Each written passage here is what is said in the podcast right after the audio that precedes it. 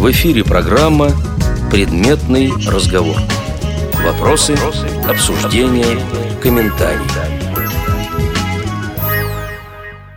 Здравствуйте, уважаемые радиослушатели. У микрофона автор и ведущая программы «Предметный разговор» Ирина Зарубина.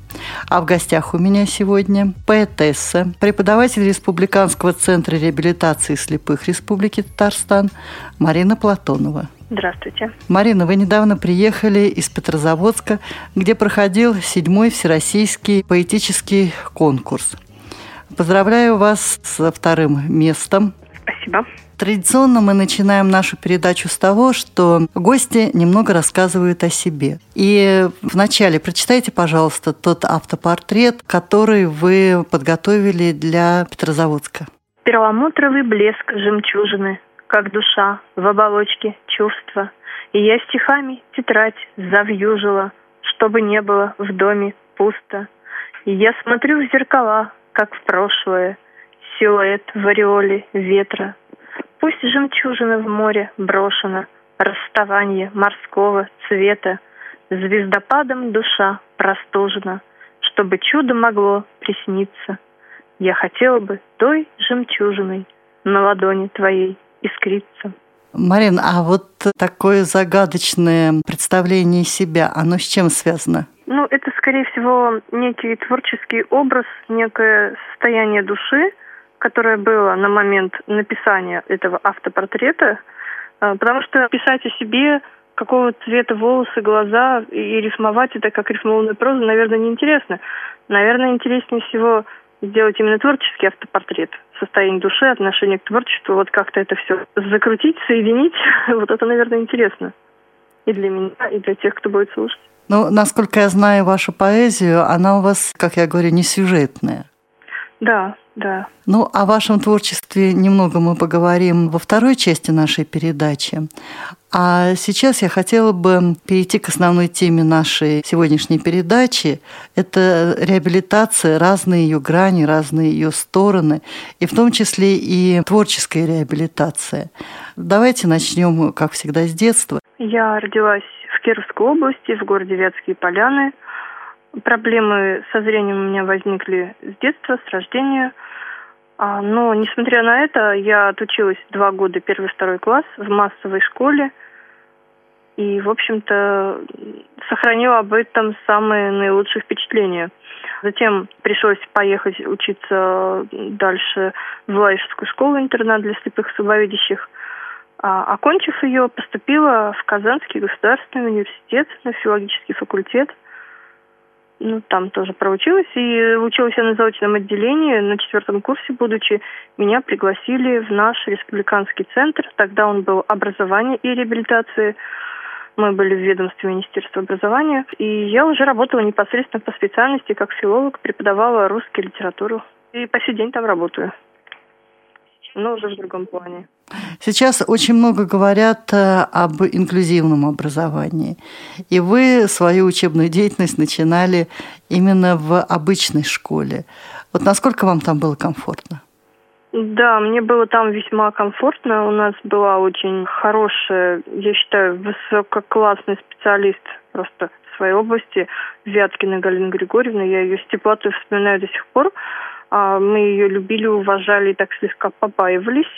Она была очень строгая, справедливая. Ну, то есть настолько была комфортная обстановка в классе, несмотря на то, что у нас было 36 человек. А, это далеко не маленький класс. Ну, например, я себя не чувствовала там каким-то изгоем, какой-то не такой. То есть проблемы мои со зрением ничуть не мешали мне усваивать материал, не хуже других.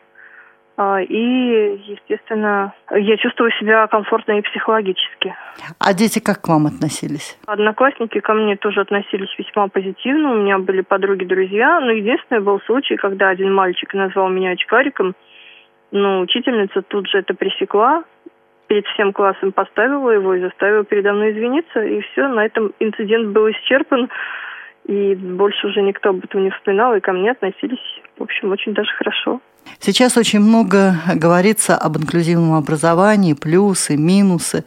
Вот учитывая свой опыт, как вы думаете, все-таки у инклюзивного образования есть будущее? Если есть, то насколько оно радужное? Да, мне кажется, у инклюзивного образования есть будущее в том случае, если вузы будут готовить педагогов более широкого такого спектра, а, то есть когда каждый педагог будет немного еще и коррекционным педагогом. Думаю, что не обязательно в классе иметь в наличии несколько педагогов, чтобы этот не тормозил учебный процесс в общем в целом. Но если педагог будет квалифицированным, ориентироваться и в специфике контингента, и в материале, то есть если это все будет настолько скомбинировано, и методы обучения, и все, то мне кажется, есть будущее у этого образования как один мой, мой знакомый сказал, что это правильно и неправильно. Да, действительно, тут есть и плюсы, и минусы. Если это хорошо сбалансировать, мне кажется, очень хорошее будущее могло бы быть. Но, конечно, специальных коррекционных школ это не заменит и не отменит, мне кажется. Для основной массы все-таки, наверное, специальное образование на сегодняшний да. день предпочтительнее. Да, скорее всего, да. Сейчас давайте перейдем непосредственно к работе в Центре реабилитации слепых. Как проходит э, процесс реабилитации в вашем учреждении? У нас занятия индивидуальные, у нас каждый педагог э, набирает себе определенную группу учащихся, определенное количество, тут уже ориентируясь по часам, по предметам. Ну, не секрет, что у каждого педагога есть свой наиболее любимый предмет. И исходя из этого подбирает каждый себе определенный круг учащихся, выстраивается у нас расписание, и мы уже занимаемся непосредственно по расписанию занятий индивидуальное. Есть у нас стандартная программа, но мы обычно на основе этой программы уже вырабатываем определенный стиль работы с конкретным учащимся. Ну, то есть, если, например, человеку нужна ориентировка, ориентирование в пространстве, какая задача первоочередная? То есть это вот от уровня учащегося зависит. Если то есть вы подстраиваетесь может... под потребности каждого да, ученика? Да, да, то есть что нужно? Дальний маршрут, ближний маршрут, что сначала, что потом. Э, то есть все вот это вот настолько бывает индивидуально, уже и нужно и побеседовать с учащимся, и продумать что-то, ну, вот так вот, это такой комплексный подход получается. Занятия у нас раз в неделю проходят. Ну, в основном, конечно, занятия проходят на дому. А, кроме того, у нас есть компьютерный класс в нашем центре. И учащийся может прийти, поработать на школьном компьютере, может принести с собой ноутбук, если предпочтительнее заниматься ему в классе с педагогом. Ну, всякие бывают условия. Дома, может быть, человеку не очень удобно заниматься каким-то бытовым моментом. Вот, то есть это у нас все возможно. Человек теряет зрение. Естественно, те навыки, которые были сформированы раньше, нуждаются в некоторой корректировке. Вот помогаете ли вы человеку привыкнуть к новым условиям, хотя это и домашние условия, но для него они новые. Вот как проходит процесс адаптации? Вот ваша роль, ваше участие? Да, ну у нас в учебном плане есть даже такой предмет – домоводство. Если у учащегося есть такая потребность, нужна какая-то адаптация в домашних условиях, нужно что-то научиться делать заново, то да, действительно, мы этим занимаемся. Мы можем приготовить салат вместе, мы можем ну, что-то сварить вместе. То есть все на таком простом, обычном бытовом уровне. Да, мы вот этим занимаемся. Но действительно, понятие реабилитации, оно комплексное. И тут действительно много факторов. В каком возрасте человек потерял зрение и в каком он состоянии психологическом находится. Но, естественно, потребности, какие-то бытовые условия и семейное положение. То есть тут очень много факторов, которые сочетаются, и в итоге и беседуя с учеником, и ну, как-то продумывая, на прошлый опыт на свой опираясь, уже вырабатываем необходимую программу работы в стационарных центрах реабилитации один преподаватель занимается обучением Брайля, другой – ориентировки в пространстве, третий обучает самообслуживанию, а вы фактически все эти обязанности выполняете одна. Не сложно ли? Да, может быть, в чем-то сложно, но у нас получается так, что все равно это такое негласное какое-то разделение. У каждого педагога есть какие-то свои любимые предметы. Например, если человеку нужна ориентировка одному, а другому ну, компьютерная грамотность, да, то человек, которому нравится больше преподавать ориентировку, и он чувствует себя увереннее в этом плане, то он, конечно, возьмет себе учащегося, который нуждается в занятиях именно по этому предмету. Да, действительно, Возможно, это бывает и сложно совмещать, но так как у нас все равно на одного учащегося не так много времени дается, то есть все предметы мы не охватываем. Мы, например, проходим курс обучения по одному или двум предметам, а потом можем на следующий год уже взять ученика на другие предметы, которые ему нужны. В общем-то, думаю, что пока более-менее гармонично удается это сочетать. Надеюсь, по крайней мере. А вот э, с вашей точки зрения, для инвалидов по зрению что предпочтительней? Обучение в стационарных центрах или вот в центрах э, аналогичных вашему? А мне кажется, и у того, и у другого свои тоже плюсы и минусы.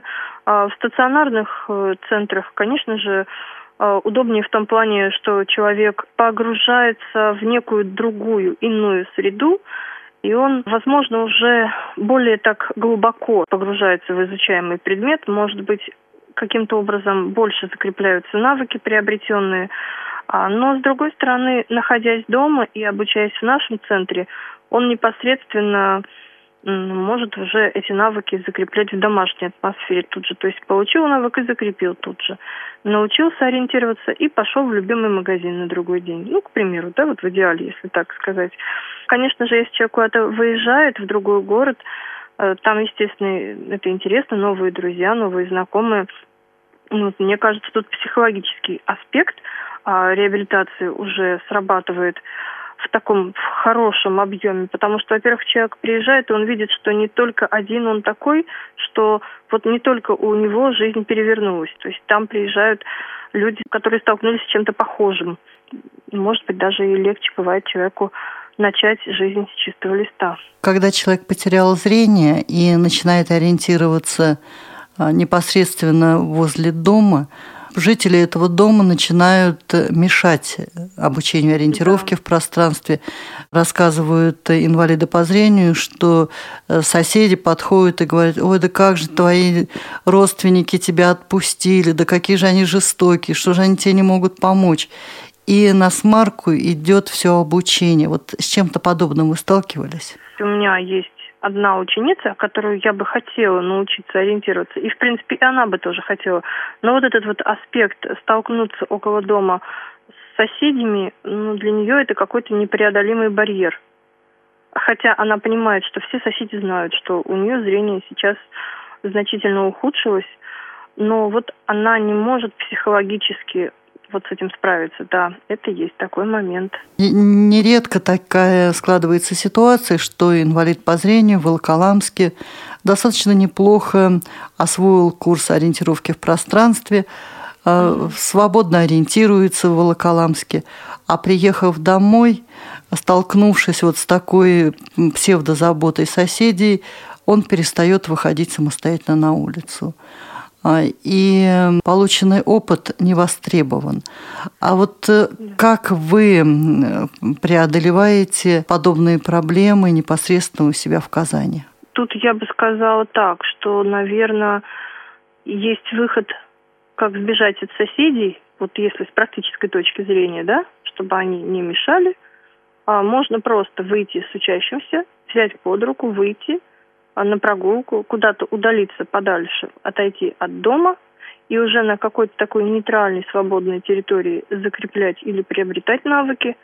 То есть, когда человек уже будет достаточно уверенно чувствовать себя на улице, то уже, возможно, впоследствии, а, сталкиваясь с соседями, со знакомыми около дома, так как человек уже приобретет некоторую уверенность, то он уже сможет и найти нужные слова, чтобы ответить человеку, ну, соседу какому-то определенному знакомому, да, и чтобы его правильно поняли именно.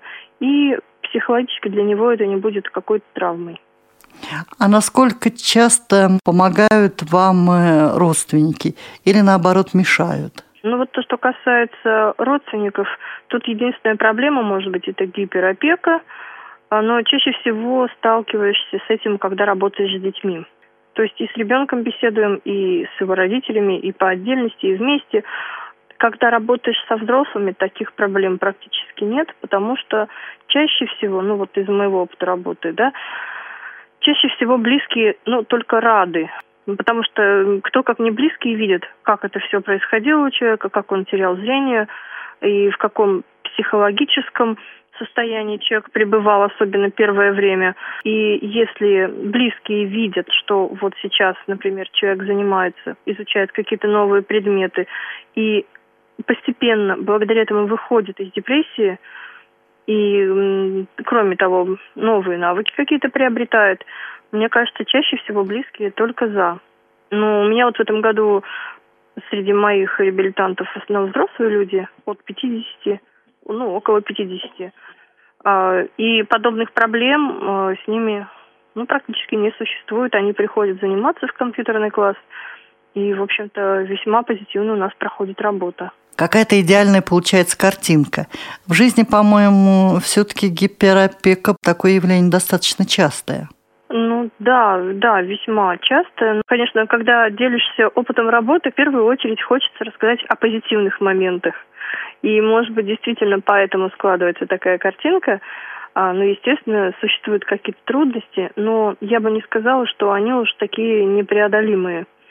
Это все в процессе общения, в процессе достижения каких-то результатов. Мне кажется, ну, здесь жизнь расставляет все по своим местам постепенно учебный процесс входит в нужное русло. Вы учились в школе слабовидящих, а систему Брайля вы знаете? Да, систему Брайля я изучила после школы. Где-то мне было лет 18, на первом курсе университета я обучалась уже. И изучила просто так, ну, для себя. Мне а просто зачем? было это интересно. А вот просто было это интересно, не знаю. Ну, как-то я вообще считала, что, наверное, надо это знать что я вообще считаю, что лишние знания никогда не помешают, и вообще их не бывает лишних знаний таких вот конструктивных. И потом, когда на четвертом курсе я уже была, меня пригласили в наш центр образования. Там я работала с детьми, и как раз система брали мне с первых же дней пригодилась, и я была очень рада, что я ее изучила, потому что сразу тетради, домашние задания, сочинения, большой объем. А читаете вы руками или глазами? Э, читаю я только руками. Сразу поставила для себя цель не подглядывать, сразу научиться только руками. Но большой скоростью чтения, конечно, похвастаться не могу на сегодняшний день. Ну вот в час сколько примерно страниц? Ой, даже затрудняюсь сказать. Как-то никогда не акцентировала на этом внимание. А книги пробуете читать по Брайлю? Да, мне нравится читать по Брайлю какие-нибудь справочники. Вот, например, очень такая удобная книга, интересная, вот удобная в плане чтения для меня, сейчас объясню почему. А вот я читала книгу «История фразеологизмов различных», то есть э, дается фразеологизм, идет краткая история его возникновения. Вот мне, во-первых, это интересно, всегда было интересно. А, и э, почему? Потому что прочитаешь про один фразеологизм, и можно на какое-то время книгу отложить в сторону, потом, когда возникнет желание прочитать дальше, уже берешь книгу и читаешь дальше. То есть не нужно запоминать сюжет. То есть вот мне нравятся именно справочники, словари какие-то по Брайлю читать. Я считаю, что Брайль нужно изучать обязательно всем, и слабовидящим, и незрячим, и всем-всем-всем, даже, э, может быть, и родственникам тоже неплохо бы знать Брайль. А знать почему? Потому что, когда читаешь по зрячим, все равно новые слова появляются, да, видишь, как они пишутся. А вот если уже мало читаешь, то возникают такие мысли, а правильно ли я это слово пишу? Вопрос правописания возникает. И когда уже читаешь книжку по Брайлю, уже пусть не глазами, но пальцами уже понимаешь, знаешь вот это вот правописание, как слово правильно пишется как один мой знакомый сказал, человек, который не знает систему Брайля, не зрячий, слабовидящий, это неграмотный человек. А, кстати, в моей практике было два случая. Один несколько лет назад, а другой буквально, наверное, в прошлом месяце. Когда совершенно зрячие люди хотят изучать систему Брайля. А зачем? Вот я тоже спросила. Одна девушка ко мне несколько, несколько лет назад приходила. Она приходила раз в неделю, прям вот как на уроке, как, как репетиторство у нас с ней было. Она совершенно зрячая. Она пришла ко мне уже скачав из интернета азбуку, и вот ей нужно было просто наработать опыт. Она сидела, подняв кверху голову, и добросовестно, причем училась читать пальцами. Научилась? Научилась. А вот среди ваших учеников э, люди взрослые. И да. есть ли у них интерес к изучению системы Брайля? А, к сожалению, в последние годы все меньше и меньше. Ну, мне кажется, это неправильно, потому что вот действительно, если хочешь прочесть книгу, звуковых книг, да, их очень много, большое разнообразие, много дикторов, а, очень хорошего качества книги, действительно. Но когда мы слушаем звуковую книгу, то диктор, чтец, да, в какой-то мере нам навязывает, в хорошем смысле, только в хорошем смысле этого слова, нам навязывает свои читательские эмоции, свои впечатления, свое восприятие. А когда читаешь книгу, вот в данном случае по Брайлю, да вообще любую книгу, да, когда читаешь сам, получается, наедине с книгой находишься. И вот это уже совершенно другое восприятие, совершенно другие эмоции. Мне кажется, вот это тоже очень важно получать. Вот можно и звуковую книгу послушать, и по Брайлю почитать. Одно другому не мешает. А по зрячему вы еще можете читать? Да, я могу, но лучше мне это много, как говорится, не делать. Очень умеренно, чтобы не напрягать зрение, не давать нагрузку. Ну вот поэтому в основном, конечно, звуковые книги и, ну, стараюсь Брайль тоже не забрасывать, ни в коем случае не хочется потерять вот тот навык, который есть. И, честно говоря, преподавать Брайль мне очень нравится. Вот если говорить о моих любимых предметах, наверное, система Брайля – это мой любимый предмет как преподавателя. После небольшой паузы мы снова вернемся в студию «Радио ВОЗ». В эфире программа «Предметный разговор». Вопросы, обсуждения, комментарии. Напоминаю, что сегодня у меня в гостях поэтесса, преподаватель Республиканского центра реабилитации слепых Республики Татарстан Марина Платонова. Марина, до перерыва вы рассказали о своей работе в Центре реабилитации. А теперь давайте перейдем к рассмотрению следующей грани реабилитации творческой реабилитации. И я хотела бы, чтобы этот разговор мы начали с того, что вы прочитаете одно из своих стихотворений. Да, хорошо, я могу прочитать стихотворение. Оно написано в 1999 году, но до сих пор как-то мне очень близко. А вы вели меня по музыке своей, а я впервые не боялась оступиться переплетенье бесконечности теней и вдохновенье на опущенных ресницах. А вы вели меня по музыке вот так, не замечая полунежности во взгляде. Со снегопадом перемешивался мрак, но удивительнее вздрагивали пряди, неповторимость, неосознанность теней, и в отражении свечи не окунуться. Вы так вели меня по музыке своей, что я боялась тишиною задохнуться. Марина, а что для вас э, поэзия? Поэзия, ну, наверное, это то, без чего я не представляю просто, наверное, себя. Это, это и самореализация, это и элементарный вот выплеск эмоций каких-то вот. Ну, получается, как у меня чаще всего, вот не пишешь, не пишешь, не пишешь, там раз пишешь, пишешь, потом опять не пишешь. То есть это вот какие-то эмоции накопились, и вот их выплескиваешь в поэзию, и вот напишешь, это прям так хорошо становится на душе. Ну и, естественно, хочется каким-то образом творчески себя сам реализовать, насколько это возможно. А как давно вы начали писать стихи? Я начала писать стихи в шесть лет. Первое мое стихотворение. Вот эти первые строчки, они так звучали, очень пафосно и важно, так как-то не по-детски. Я хочу, чтобы дети играли, а поэты писали стихи. Потом в 15 лет я познакомилась с помощью радиоконкурса с московской поэтессой Татьяной Изотовой, и мы с ней пять лет переписывались, я отправляла ей свои стихи, и она их так разбирала очень детально. И вот это такая была серьезная, очень важная и нужная для меня критика, такой детальный был разбор. Я считаю, мне очень-очень это помогло. Она научила меня правильно относиться к поэзии. Как она мне говорила, что придет время, когда ты не покажешь никому стихотворение, где хотя бы одно слово стоит не на месте.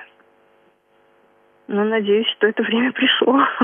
Но опять-таки я ни в коей мере не считаю, что я уже достигла каких-то горизонтов, каких-то пределов.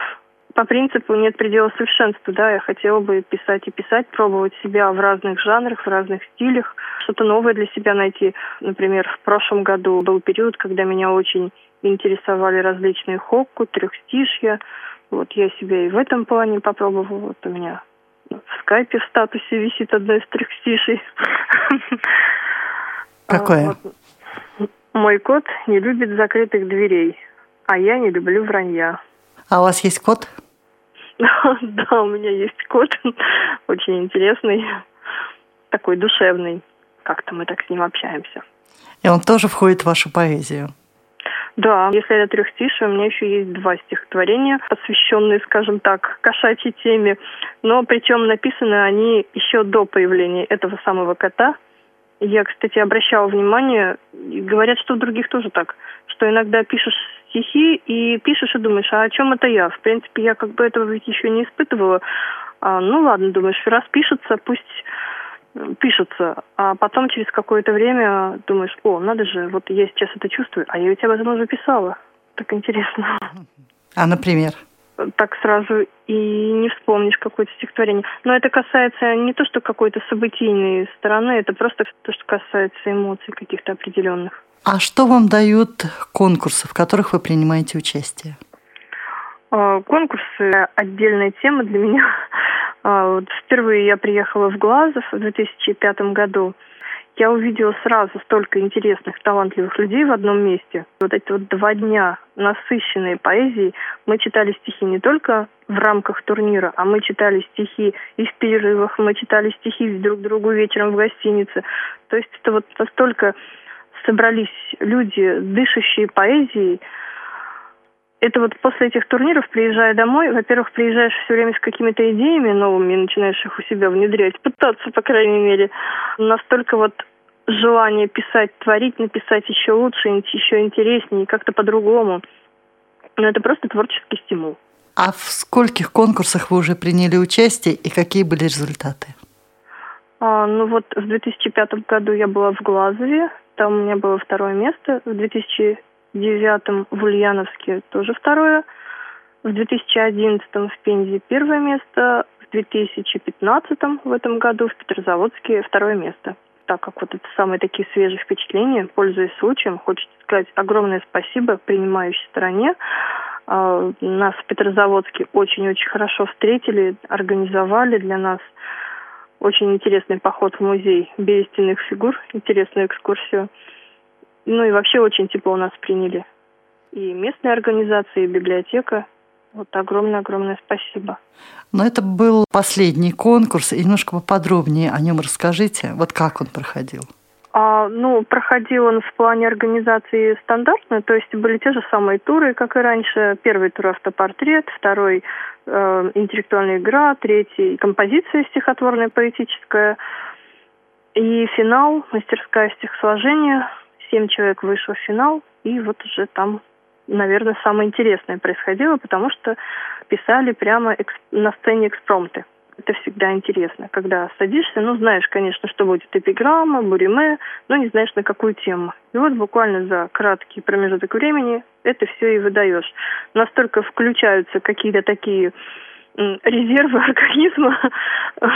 Мне кажется, вот самое главное просто получать удовольствие от этого. Не думать о том, что там попадешь в финал, не попадешь, будет ли какое-то место призовое или нет. Самое главное получать удовольствие, и тогда действительно самые такие яркие впечатления останутся.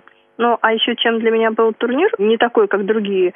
Я ехала, ну, конечно же, с надеждой, вот я сейчас встречу тех уже ну, людей, которые стали для меня друзьями, тех поэтов, и чьи стихи хотелось бы послушать. Но, как ни странно, вот нас было 15 человек, только один молодой человек был с прошлого турнира. А все остальные люди были для меня новыми, потому что, например, я не была в Перми и в Рязани, а кто-то был только или в Перми, или в Рязани, вот на тех турнирах. И получилось, что очень много новых знакомых, новых творческих имен. Это всегда интересно. Поэтические конкурсы входят в перечень реабилитационных э, мероприятий. Какая реабилитационная составляющая, с вашей точки зрения, была в этом мероприятии?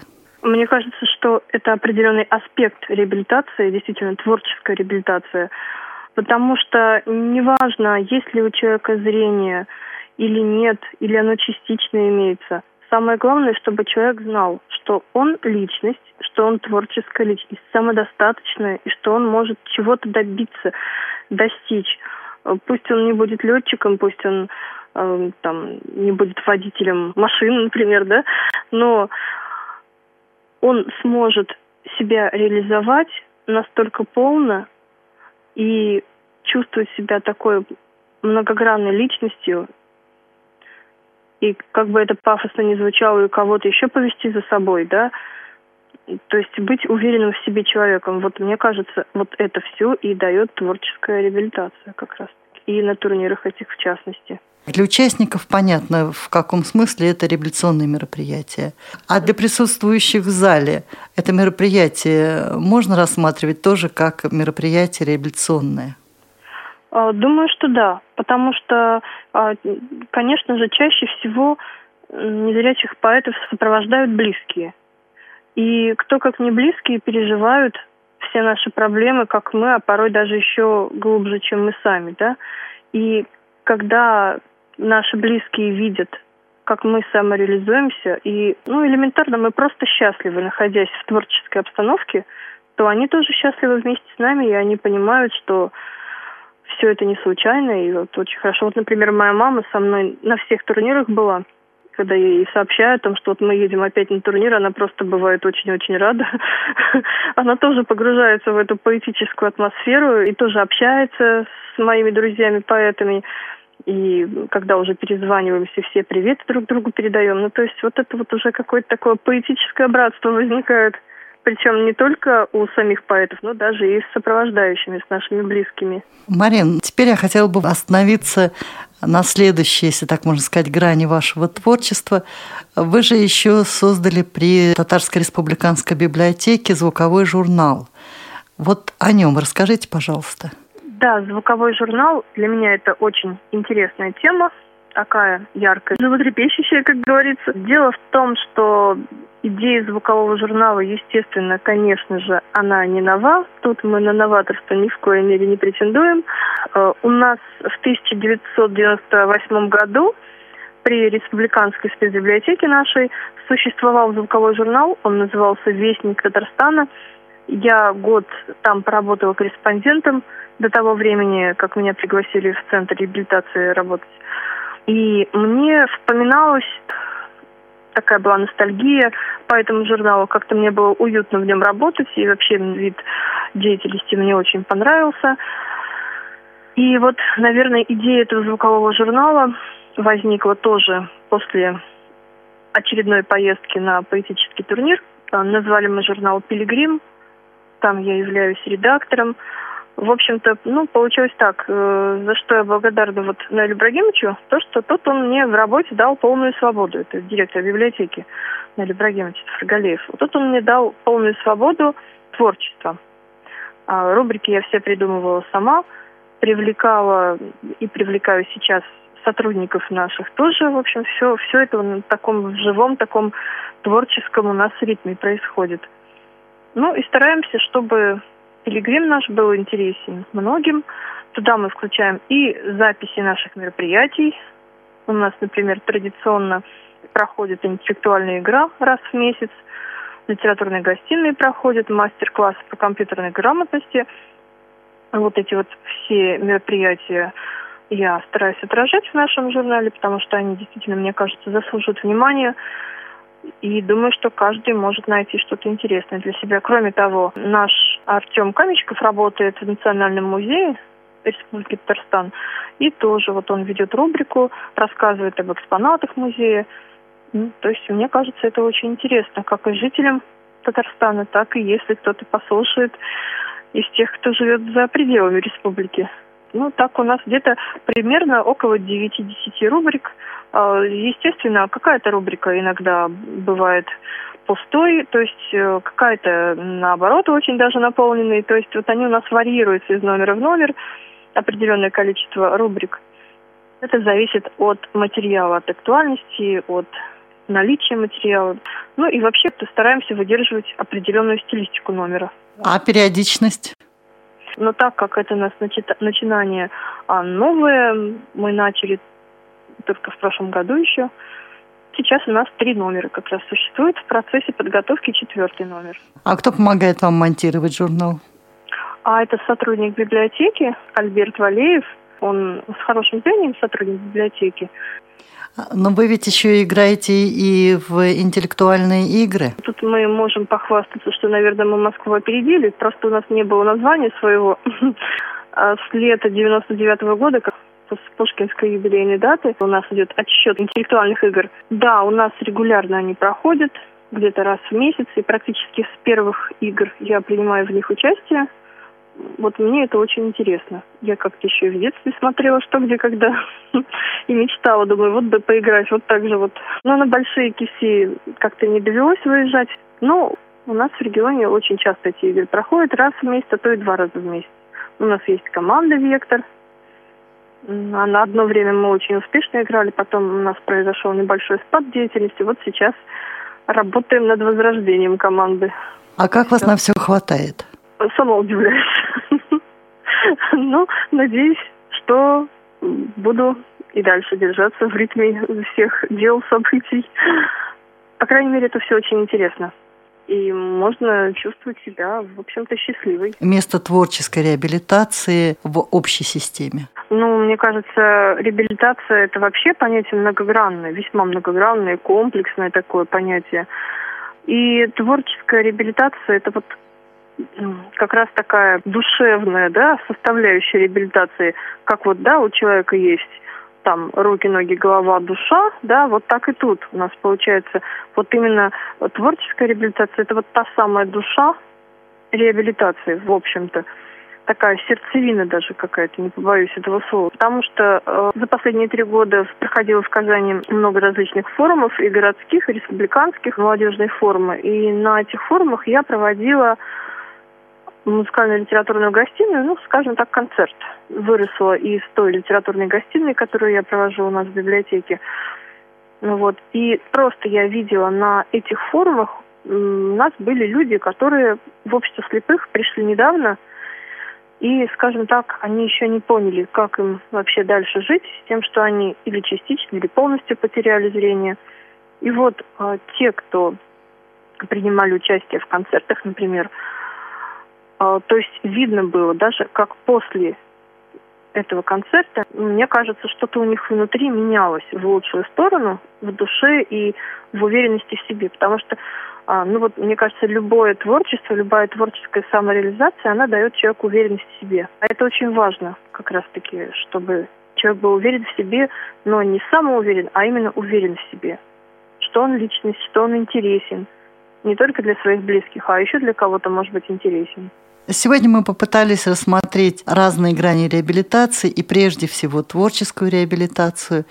И поэтому я бы хотела, чтобы в завершении нашей передачи вы прочитали одно из своих стихотворений. Окнам немало, немало закатов. Окна, закаты смешались в одну песню, не спетую кем-то когда-то, песню, не песню, почти тишину. Я же оттенок – всего лишь оттенок времени, времени, встреч и ветров. Окна закаты, закаты и стены смешаны, спаяны дрожью шагов. Я желаю всем радиослушателям, чтобы не боялись идти вперед, не оглядываясь назад. Все самое хорошее, оно впереди. И все самое хорошее у нас в душе. В эфире была программа «Предметный разговор». Сегодня в ней принимала участие поэт, преподаватель Республиканского центра реабилитации слепых Республики Татарстан Марина Платонова. Передачу подготовила и провела Ирина Зарубина, звукорежиссеры Олеся Синяк и Иван Черенев.